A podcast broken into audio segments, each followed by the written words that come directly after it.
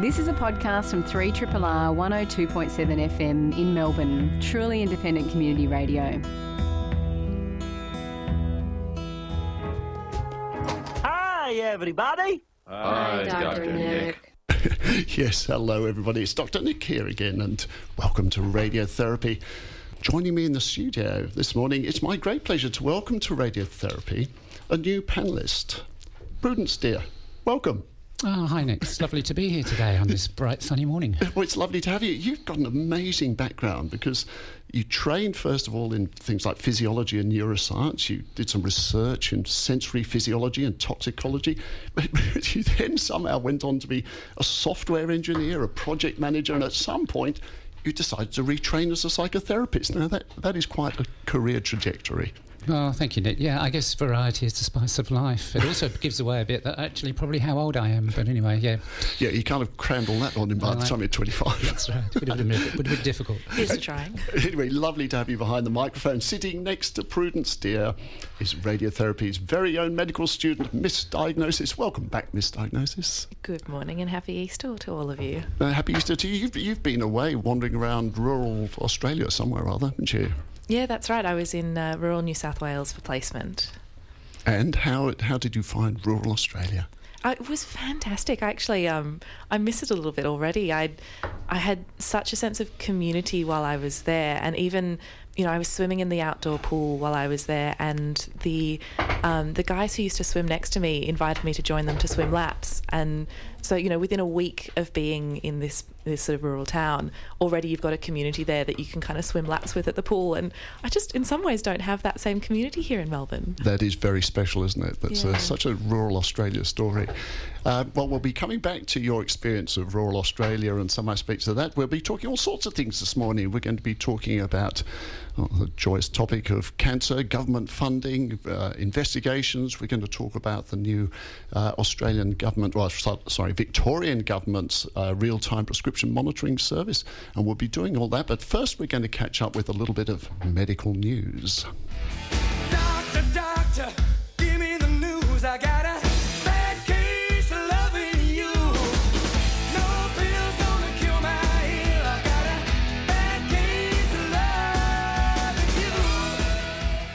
So you're here on Radiotherapy on Triple R 102.7 on the FM band with Prudence Steer, Miss Diagnosis, myself, Dr. Nick, and I omitted to introduce Panel Beater.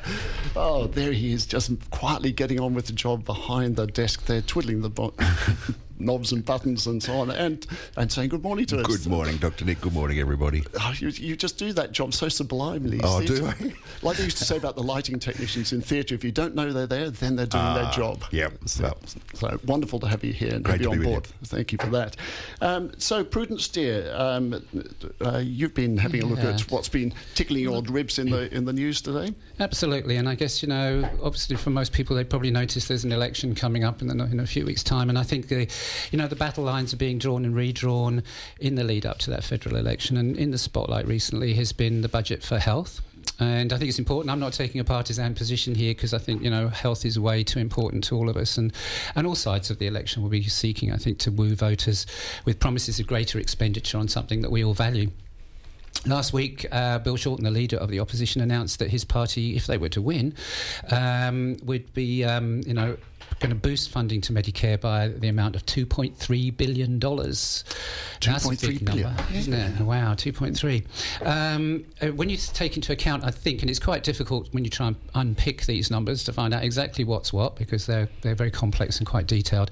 But what I can currently work out is that the sort of the Medicare budget is about ninety nine billion dollars per year, um, and the sort of total sp- Commonwealth spend on health is in the region of like one hundred and eighty billion dollars per annum. Right, so this um, you know that's that's not an insignificant amount, but obviously two point three billion is probably about you know a couple of percent all up. Um, what they were actually offering that 2.3 billion was actually to cover the sort of out, out of pocket expenses for cancer patients, and um, I suppose you know if you think of um, what it means for people, especially who are undergoing uh, lengthy treatments and obviously many sort of tests and lots of visits to the doctor, and probably also at the same time not actually being able to work or having run out of paid sick leave if they're fortunate enough to have that. Um, out of pocket expenses can be quite significant, and for a scan, for example, um, that might be used for diagnostic purposes, if they're not under the, um, uh, the safety net at that time, it could be $200 out of pocket. It's actually a really important point what you say about all the other hidden costs. Yeah, So d- d- absolutely. someone I know very well recently, their child was diagnosed with a form of leukemia. Um, it's not just the cost of the treatment, but um, essentially both parents had to stop work Yeah. for a very long Yeah. period of time to help manage this transition. It made a huge impact well, on their family right. economy. I mean, we look at the, you know, obviously, yeah, the, the potential impacts on individuals and families is quite substantial. But the 2.3 billion is not trying to reimburse any income lost, is it? It's No, it's to cover those out of pocket expenses. So it is those gaps that when you go and have a consult with an oncologist or a surgeon, there will be a, probably an out of pocket expense. Um, likewise, with a lot of the sort of diagnostic uh, scanning type processes. So, yeah. So, That's and, kind of uh, helping with that. And you said you're not partisan in this. So 2.3 billion promised by Labor for this. What what what have the others promised? Well, idea? there's quite a lot. I mean, again, it gets quite difficult unpicking this, but I mean, you know, the, the sort of expenditures are, are quite significant, even from uh, what the government's talking. They're definitely going to come back with uh, something that equals or betters that. Um, I guess, you know, there's a, also a kind of question, though, is like where we spend our money in terms of health. And, you know, this is not insignificant, isn't it? $2.3 billion for cancer patients.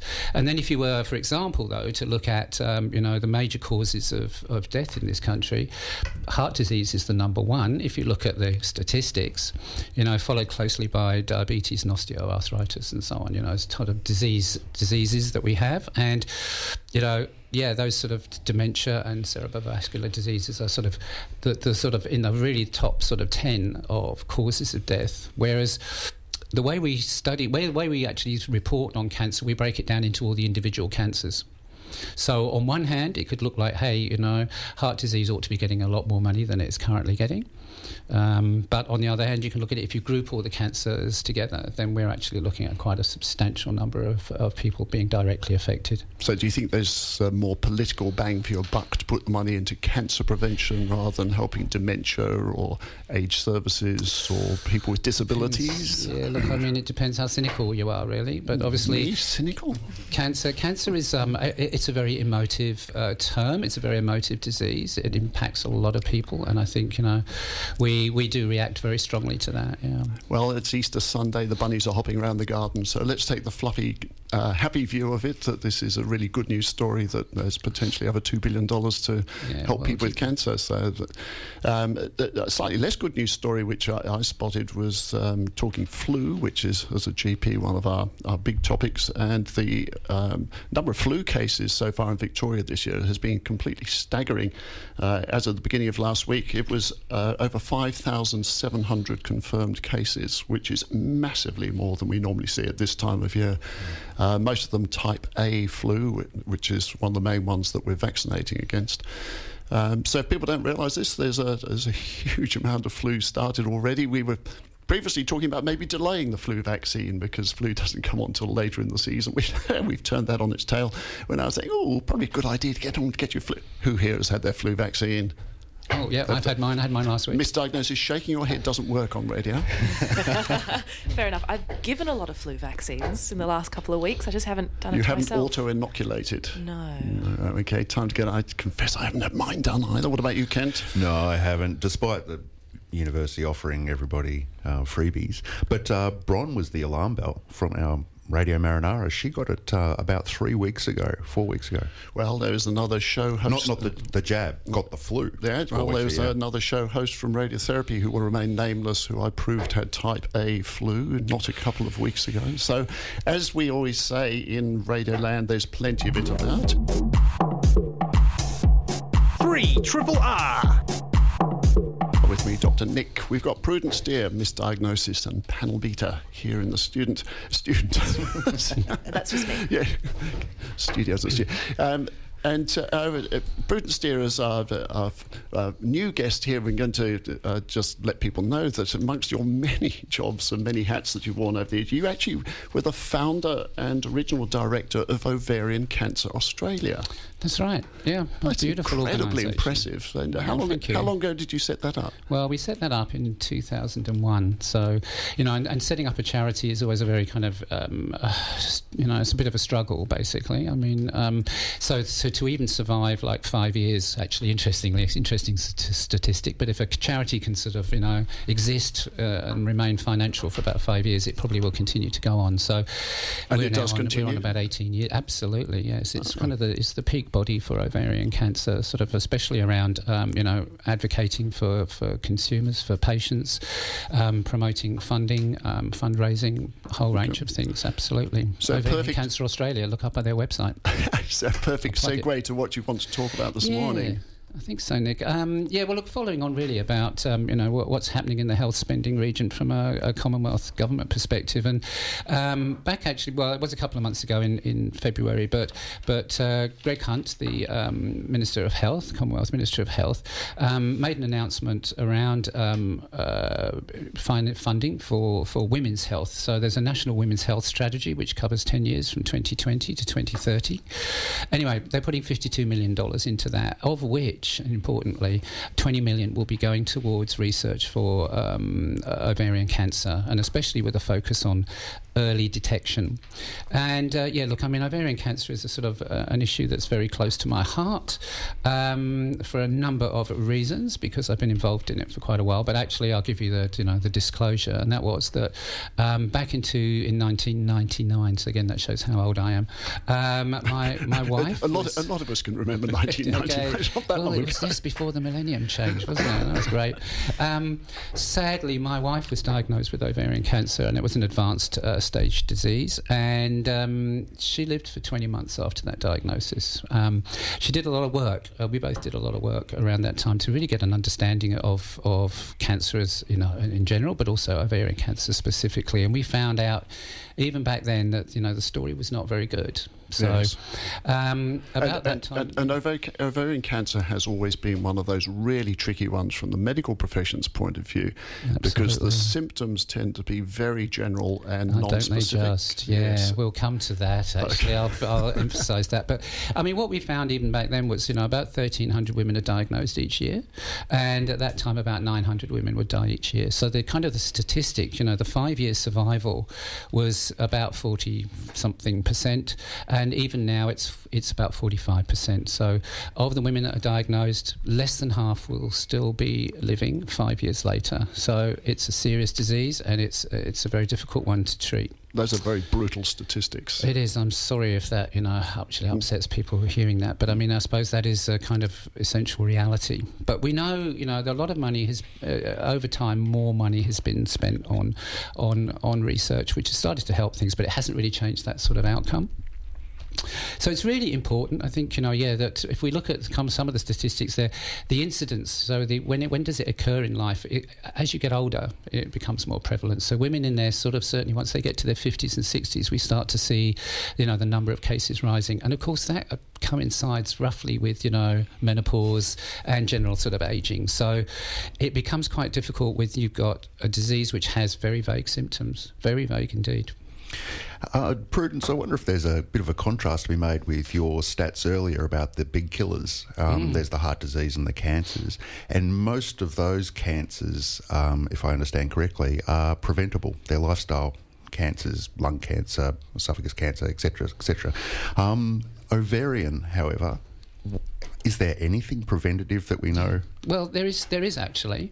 Um, uh, first of all, we do know obviously that age is one of the things that counts, but you can't really prevent uh, getting older. Um, but we do know that uh, probably now we know that about twenty percent of cases are kind of genetically linked; they're hereditary.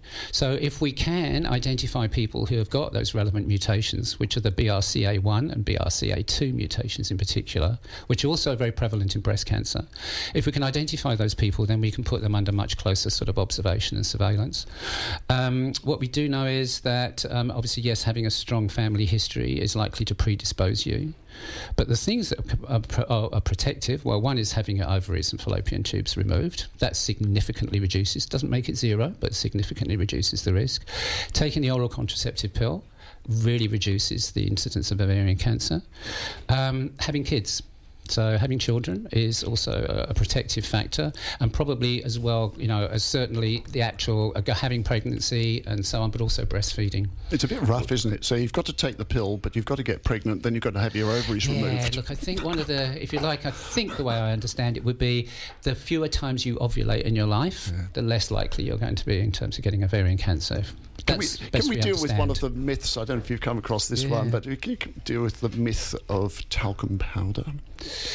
The myth of talcum powder. Well, look, um, it's been a bit controversial, hasn't it? And Johnson and Johnson in the US have been, you know, there's been um, um, court cases and awards against them. Back in the early days of talcum powder, obviously it was a mineral. It had all sorts of kind of nasty sort of potential things in it, um, and the use of talcum powder certainly in babies and often women, uh, no, adult women use it around their genital areas.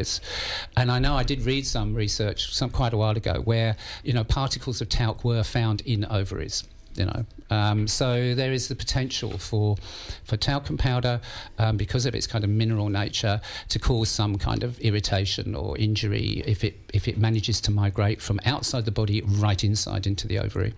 Um, so potentially, you know. I I think the jury's still out, to be honest, as to whether it's uh, it is a causative factor. Modern talcs, as far as I'm aware now, are made with kind of cornstarch type stuff and are not based on minerals. Thank you for What do you that. no, it's, it's it's just one that comes up on a regular basis, and I think your note of caution is is probably wise because I know the courts have found uh, there is culpability in the states. It's it seems to me exceedingly unlikely, but even on the smallest chance, I'd be avoiding dousing my lower bits with talc. Yeah, and, and especially your babies and your Yeah. baby girls, I think, probably. Yeah. Um, so t- tell us more. Sorry, I've interrupted you. Yeah, you. no, that's okay. Look, I think you know what we what we have seen is that there's you know there, there is no screening tests. There's no um, you know uh, cervical smear type sort of things, HPV tests or anything like that. There's no this- mammograms for so ovaries. this is crucially important, isn't it? Because Yes. people often ask about this. How can you screen me for ovarian cancer? And the answer is Well, there is no screening program, no reliable screening program. I mean, there's been a fair bit of research over the last 10 to 20 years to try and find blood tests and so on, but none of them have really made a major impact on the potential outcome, and also they tend to be expensive. You need to have, uh, one of the things you need with cancer is you need to have sort of like, if you like, some kind of gradual progression and ideally some kind of precancerous stage that you can detect, which happens with cervical cancer. So that, you know, cells start to undergo changes before they become full blown cancer. If you can detect that pre sort of cancerous change, then you can take action. Wonderful, you know, it really works, and we've proved that's really effective. which is similar with bowel cancer screening, Yeah, where if we pick up a bit of blood, find a polyp, we can nip it off, bang, it out, done. all Yes. done. Yeah. Exactly. Ovaries very deep inside the pelvis; they're not visible. Um, and we don't even know how long it takes for those changes to occur for something to be normal to them to being a cancer. And there's no obvious kind of precancerous stage. So, yeah, you can scan them with ultrasounds. There is a blood test that can be done, but it's you know the reliability at the moment is not very high. So it's okay for diagnosis, but there's not much in the way of, of kind of preventative or early detection. Although there was a, ve- a big big study done in the UK over the last again probably about 15 years, um, where they've kind of taken blood and done ultrasounds of over 200,000 women. And then the, those who developed ovarian cancer, they were able to go back and look at the results and the data. But it really means having blood tests and ultrasounds like probably every 12 months, if not and if not more often, in order to kind of pick up a significant number. Can I just ask? You said that for women who carry the the BRCA mutations, mm. that they need to be under closer observation. Yeah. If we don't have a screening test, what closer no, observation well, are the we close, closer observation um, basically will be the kind of the, the existing blood test, for which is the CA125, as it's called, um, and also um, uh, yeah, an ultrasound of the ovaries. So it's about having those tests. What, what, what we know is, for example, that doing those tests on a, on a population that are otherwise healthy is not going to be very effective. Right, we're going to have too many false positives, so we're going to go and do surgery on women who haven't got cancer. But if you're in a high risk group, um, then it is worth doing. It would actually pay off to do that. And there are a number of studies where that's actually you know happening now, including in Sydney. There's um, a, a- project called Gene Screen, which is particularly which is targeted at um, the Ashkenazi Jewish population who have a very high level of of those particular, especially the BRCA2 mutation. So they are at high risk of ovarian cancer, and screening we can screen those because those people are already at high risk. So I'm, So it s- works. I'm struggling to find good news in this story because it's it, they're, they're horrific data, aren't they? To, if It- you've got a five-year survival rate that's only around about 50%, we don't Mm. have a screening test. One of the arguments that I've always had put to me is that uh, the other difficulty with ovarian cancer is we have no proof that early intervention makes much difference. Is that still the case? Do you know? Well, I think I, I don't think that's quite correct any longer. I mean, certainly um, it was very difficult to find, you know, uh, the condition once it's it's it's you know it's once it's invading tissues around the ovaries. So once it's starting to spread, but we do know that you know prophylactic, if you like, so protect preventative, um, uh, you know, removal of the ovaries and fallopian tubes does reduce the risk. So if we've got high risk people, we can identify they've got the genetic mutations that will predispose them to the condition. If they choose, and many do, they will choose to have their ovaries removed. And that will pretty much guarantee they won't get it. So, can we translate this into practical advice for women who are listening to this program? At, at what sort of age and in what sort of circumstances are you suggesting that w- women should be going to their doctor or asking questions about this? Well, obviously, um, first of all, if you've got any history, strong family history, including bre- breast cancer and certainly breast cancers that occurred in people who are young, so under 40. Um, So, it doesn't have to be a family history of ovarian cancer, family No, history of breast as cancer well. in young. Yeah, this mutation affects both. You Okay. see, Yes. and yeah, getting getting breast cancer young is usually associated with those sorts of um, uh, mutations. So if you've got a family history, go and see your doctor because it may be that, um, it may even possible if someone in your family has had ovarian cancer, they may have been genetically tested, so they may have. Uh, established if they have a mutation, because there is, I mean, that's one of the studies that's sort of uh, on the go now. Is to actually, it's called Traceback. It's another, you know, funded study where they're looking at, um, you know, checking people for mutations if they've had the disease, and then we can go and actually then test their relatives and their offspring because that mutation may have been passed on. So, if a woman goes to her doctor and says, "I do have a family history Family of history. Breast, breast cancer with uh, my Yep. mother, for instance, or my sister," Yep. uh, what are we then asking the doctor to do? Are they going to do this They blood test for the, Yeah, the look? I mean, well, they should refer them basically to a gynecological oncologist, which is the specialist in those areas. So that's that's the person to go and see. Um, and yes, you know, to, to have the option, I think, for getting for getting some form of gene testing, genetic testing, to see if they've got that predisposition. Um, and then it's about making sure that they are kind of checked regularly. So again, that's but I, I would say that's a specialist who needs to make those sorts of decisions. Otherwise, it's a case of really being aware of your body. Um, so, the the vague symptoms of ovarian cancer are increased abdominal size and bloating. Now, that's a very com- I mean, how many women don't get you know bloating and increased abdominal size? But where it's becoming a problem, um, where there's abdominal or pelvic pain, um, where you start to feel very full after you've only eaten a very small amount of food, um, increased sort of urinary frequency, needing to pee more often and quite urgently. Those are the key ones. If those keep, you know, if that's a change in what's normal for you, and you know it's persistent, then that's the time to go and see a doctor. And very, very importantly, what you've described are the, are the the sort of vague, the vague Mm. nature of the symptoms, which uh, not all doctors would put those symptoms together with the risk of ovarian cancer. No, they don't, and that's that's that's un- unfortunate history. That you know, it's not unusual to find a, a patient who's you know ultimately is diagnosed with with ovarian cancer who's been to see doctors for the last two or three years with vague symptoms and has been dismissed as being menopausal or something else. And certainly, if we're talking bloating, fullness after eating small Yeah. amounts and that sort of thing, a lot of doctors would be going down the gastroenterological route Yes. and organising all right. sorts of tests for tummies and intestines. Yeah, and looking, you know, colonoscopies and gastroscopies and so on, which look on the inside of the intestines, will not see a problem with the ovaries. That's right. So, one of the messages, I, if I'm hearing this correctly, is women may need to be prepared to give their doctors a nudge Yes. uh, to be aware that these symptoms can indicate something. And if the doctor is him or herself not aware of that, uh, then to perhaps say, well, uh, this could be my ovaries. Do you want to have a look? Little, Absolutely, Nick. yes, absolutely. That is, that is so important. that We do actually have to, unfortunately, you know, we have to take responsibility. We have to push for some of these things if we, uh, you know, we think we probably know better about our own bodies.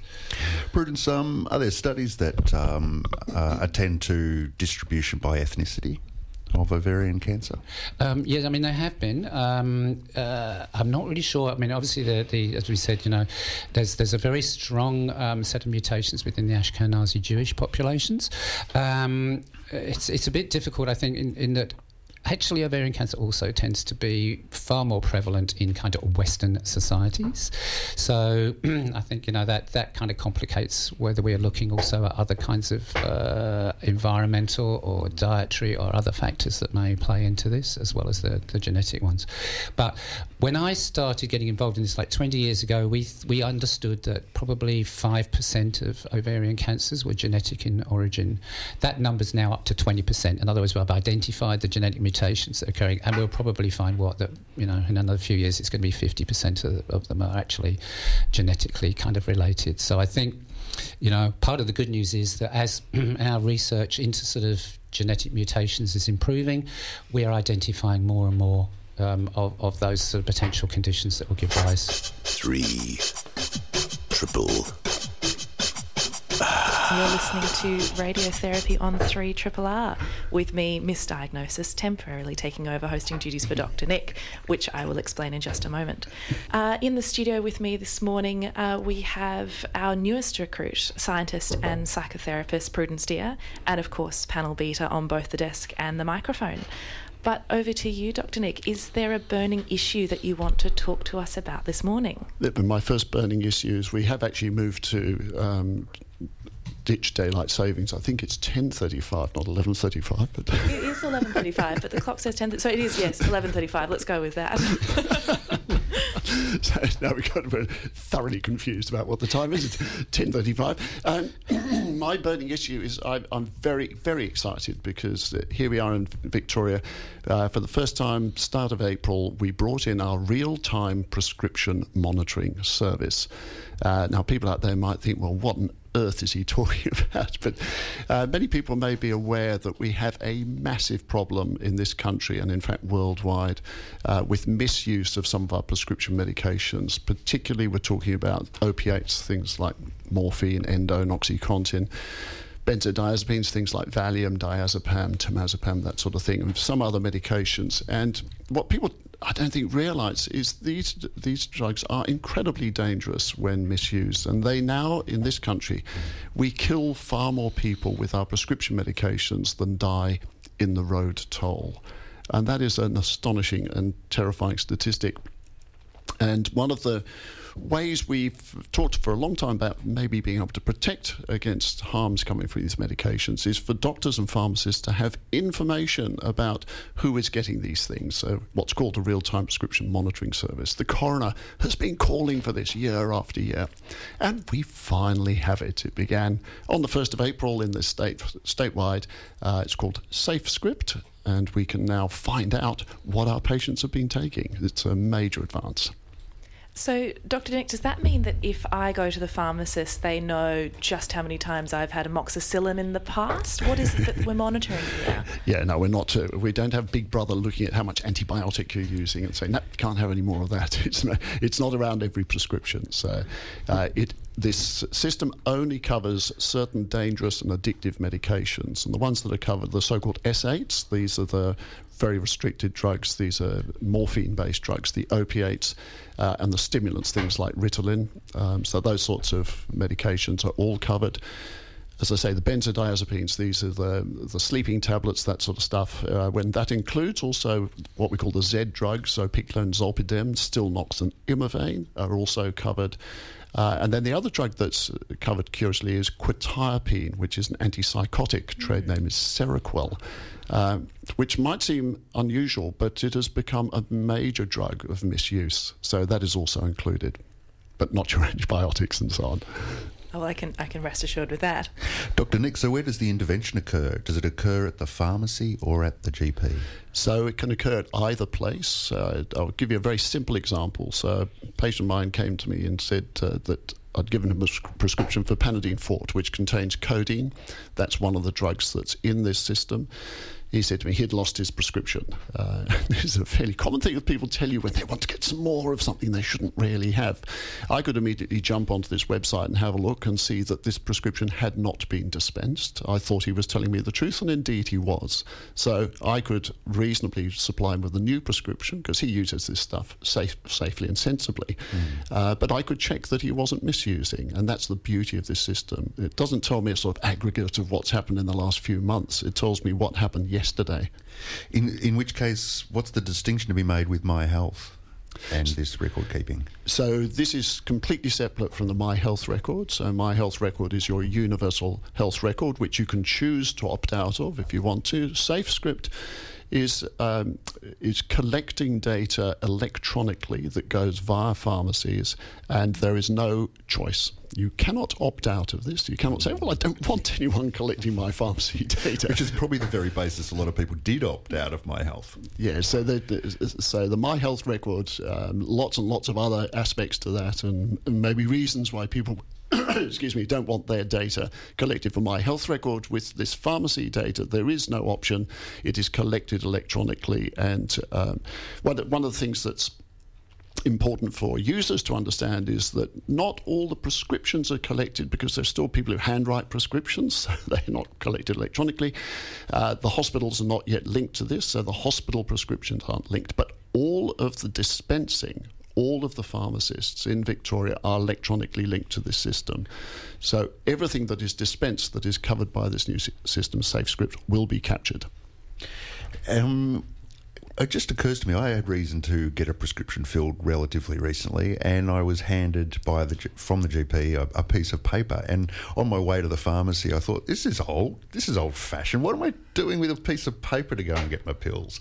You know, um, are we far away from getting rid of the paper? So if it's electronically recorded, surely you just go down the pharmacy. Yes, and there and there are systems in other countries where, when the doctor writes the prescription in inverted commas electronically, it is just transmitted to the pharmacy, and no piece of paper changes hands. Um, And nothing to lose then. Yeah, and and we're almost in that situation. So this is being electronically transmitted, but because of this reality that uh, not everybody is linked to the same system with the same software in the same way, we're not, we aren't quite paperless yet. So this is a this is a website, is that right? That you can check. Yes, so this is an online portal, um, and the way the software that doctors use, uh, and the same is, uh, is true for the pharmacist, is that when one of these target medications comes up, the software automatically checks with the website. So I will get a little traffic light symbol comes up green, amber, or red. So if it's green, it says oh, there are no no previous target drugs here. Amber, yeah, this person's had one or two, but uh, doesn't look as though it's getting out of hand. Red means whoa, and there's a certain criteria for red.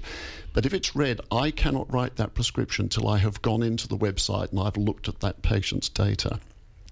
So it's, it's, it's, it controls our behaviour, which is, in my view, excellent.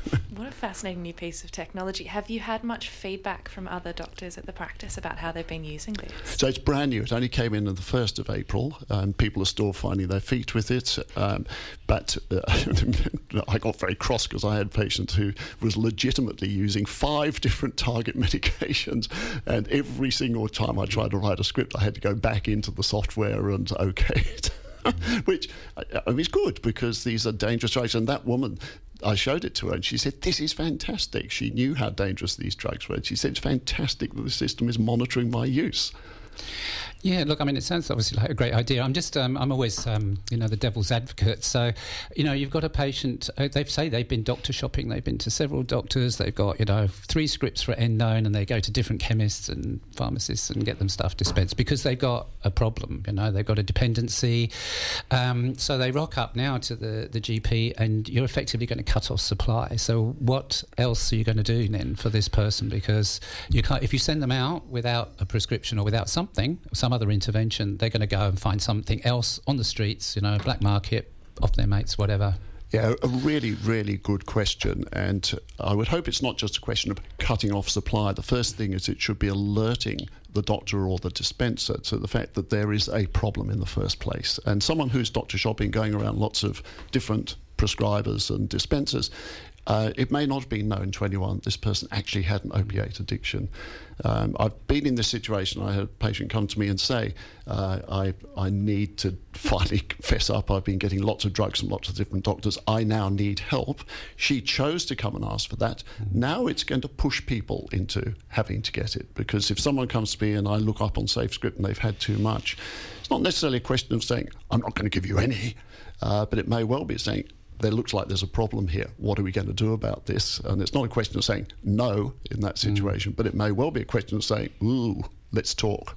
Yeah, and, and that takes time. And obviously, some of these uh, these people may be going to bulk billing, uh, you know, practices where they may get a very limited amount of time with the GP. So it's it's it's, it's presumably there's going to be a fair bit of GP education here to say, you know, you've got to actually, you know, initiate some kind of intervention or referral for these people. And we need some GP education because we are the worst of the bunch. I mean, we're the ones who've been dishing these things out to people left, right, and centre. Uh, and so we're, we're the ones whose behaviour needs to change, not just us. I mean, I won't let the specialists off the hook, but yeah, Don't we wanna- need to change. Not not wanting to cast aspersions at all, Doctor Nick, but are the same doctors who are over prescribing still going to over prescribe, regardless of the system? So they've had a system like this in Tasmania for a number of years, and what worked really well in Tasmania was pushing information. So they actually had pharmacists looking at who the reckless prescribers were and ringing them up. And and uh, what really changed behaviour is when there was an active intervention. We've literally just started this. It is only in the state; it's not nationwide.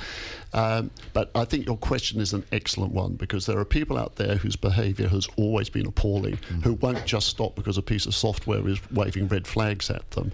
Um, but watch this space because what I would hope is that as we roll this out and as information becomes more available, it'll be something where the the naughty doctors are jumped on. I um being at the other end of assignment submissions, um, I noticed students submitting medical certificates from, you know, same doctors, and um, you know you you start to very quickly get to know their what's going on. You are listening to a podcast from Community Radio 3RRR FM in Melbourne, Australia. And Miss Diagnosis, uh, it's Easter Sunday, the Easter eggs are out. Easter eggs are, interestingly, in a software sense, uh, uh, sometimes those little hidden things, which can be nice, they can be nasty, uh, which is a little segue to what you're talking about with toxicology and sometimes nice things that turn nasty. Exactly. Uh, so I had the pleasure of attending um, a toxicology workshop when I was on my rural placement, and I thought, what better time to bring up some of the lessons in toxicology than on Easter Sunday when we have a lot of little kids out in the garden, wandering around under things, potentially climbing up into medicine cabinets, uh, and just thought that I'd, I'd have a chat with all of you about some of the lessons that I learnt from that particular workshop. So we're not talking about the dangers of too much chocolate. Well, we'll get to that. so we, we, we will. But uh, we might just run out of time. All right. Well, if we strategically run out of time, then of course there are no dangers of too much chocolate. Um, so I, I think to start with, I just wanted to alert everybody to the poisons hotline, which was one of the first things that came up in this toxicology workshop, which is a, a free phone service available all throughout Australia that anyone is able to ring to access at any time, and it's staffed by um, clinical pharmacists who are incredible and know their work so well.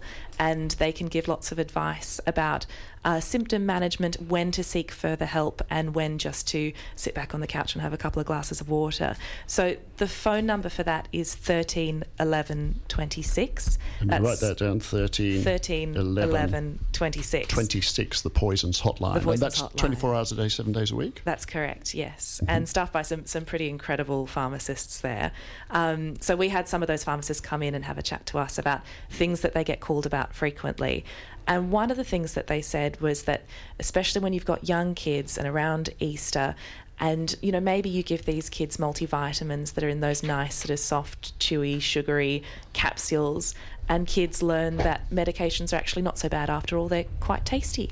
And what do these sort of explorative two year olds do? Well, they like to climb up on things, they like to open containers, and they like to try and find those tasty things, and especially in the context of Easter egg hunting. So, this is just sort of a little bit of advice to everybody out there, especially with young kids, that if you do have a medication cabinet or you do have a medication box, one of the best things you can do is probably putting a padlock on it, and even a little combination lock. Because as actually one of the um, one of the clinical toxicologists was telling us, she had her own child do this, and she'd put it up somewhere high and somewhere safe and somewhere far away, and yet her two year old still managed to climb up on the bench and get into the into the box itself. And there are a lot of problems that can happen with this. You know, we've got um, sometimes so, the so, kids. so, so let's just clarify that because that's really important because most of us would think by sticking it in a cupboard that's up apparently out of reach that's enough but you're saying that because because toddlers have such a facility for clambering on things and putting chairs to get to cupboards don't just stick them in a cupboard lock them up and that that was the advice from this workshop that I, obviously it depends on the dexterity of your child but uh, you know kids like to climb things and they like to try and um, overcome challenges essentially and if they see that you've got those those lovely sort of chewable lollies and you've put them up in a box high they think well fantastic maybe Okay. I'll climb up there. No, so putting a, putting a padlock on, you know, and you can put a little combination lock or something so you never have to forget the key because obviously if you need the medications, you do want to be able to access them. Um, might be some of the some of the best things that you can do with that. The other thing that I wanted to mention was uh, some of the things in these medicine cabinets that actually can be really, really um, quite problematic and sometimes fatal to little kids. And we're talking about things here where they, you know, they climb up, they're looking for something, they just try and taste everything in the medicine box itself, which is of course not ideal. And one of the things that I was very surprised at was uh, this medication called colchicine colchicine colchicine. So colchicine is a gout medication. So it might be something that a grandparent might have um, in a medicine cabinet or you know under the sink or somewhere to treat a gouty flare. Now, colchicine is is actually in very high doses one a very very deadly medication. I had no idea about this before the toxicology workshop. And is this one they say they're seeing on a regular basis colchicine poisoning Not on a super regular basis, but when it does come in, it's really bad. Okay, and it's uh, and your point is important because anyone who's had gout might have it lying around because it's not like an antibiotic where you use it and it's finished. It's the sort of thing you might keep a supply should another episode of gout occur.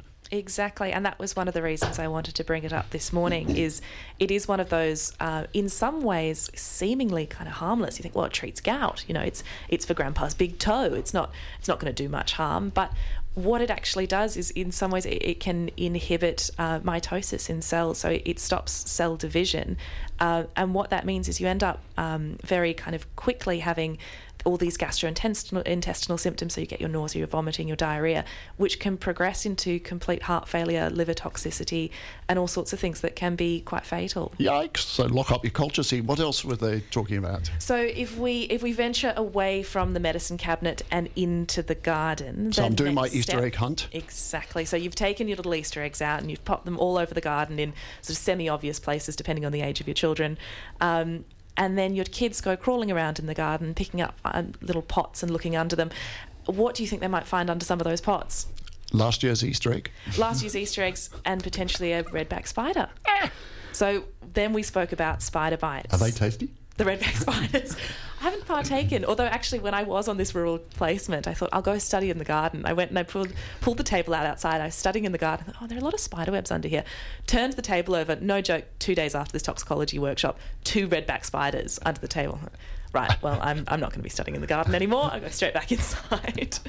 So just how nasty are the redbacks? well, they can feel pretty bad. Uh, so the bites themselves are. What do you mean they get depressed? The poor old spiders. Oh, I feel so bad. Yeah, well, they're alone on Easter out in the garden. no, the, the bites themselves can be can be really really nasty. They can hurt a lot. You can get it in even if you get a bite in one toe, you can feel it in the other leg.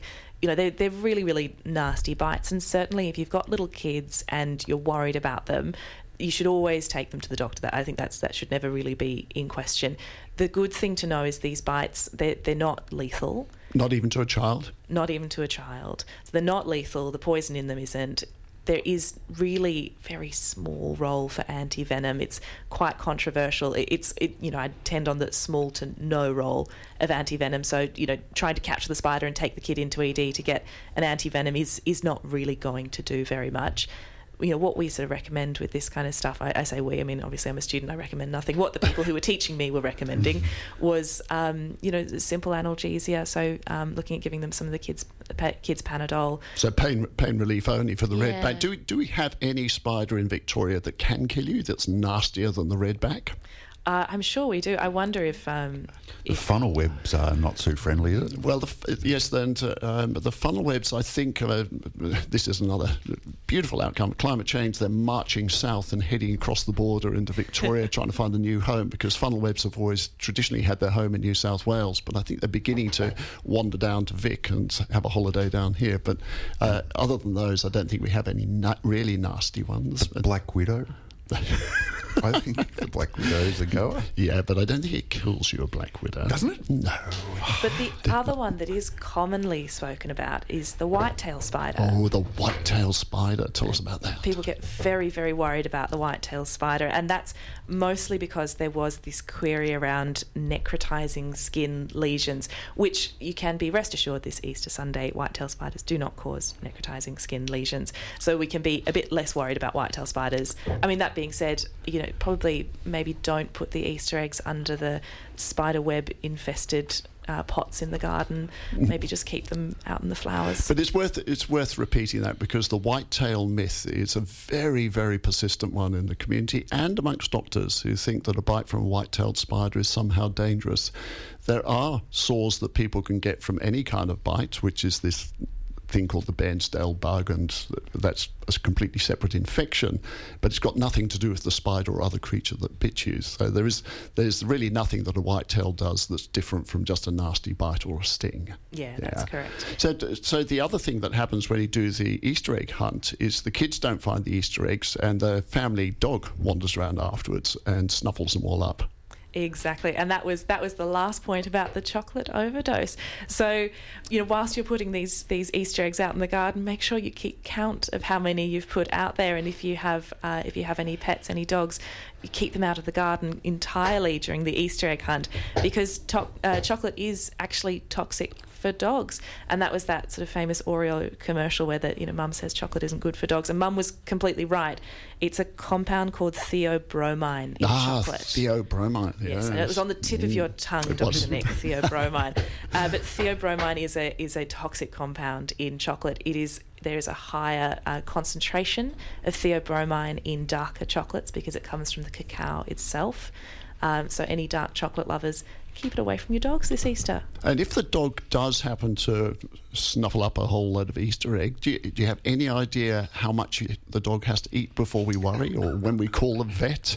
I'm just trying to learn the entirety of human medicine at the moment. I'm afraid, Dr. Nick, not veterinary science Come on, well. there's a little veterinary question. I'm, uh, I'm, I'm looking to you, Prudence. You, you've got a Uh, dog. well, having taken the dog to the vet in exactly those circumstances, um, he ate an entire bar of Cadbury chocolate. So I thought that was enough. I mean, I, I suspect actually, as you say, it needs to be dark chocolate. A lot of dairy chocolate, I don't think is too high risk. But I mean, you know, they're our best friends, so we don't take the risk. Go to the vet. This has been a podcast from 3RRR 102.7 FM in Melbourne. Truly independent community radio. Want to hear more? Check out our website at rrr.org.au.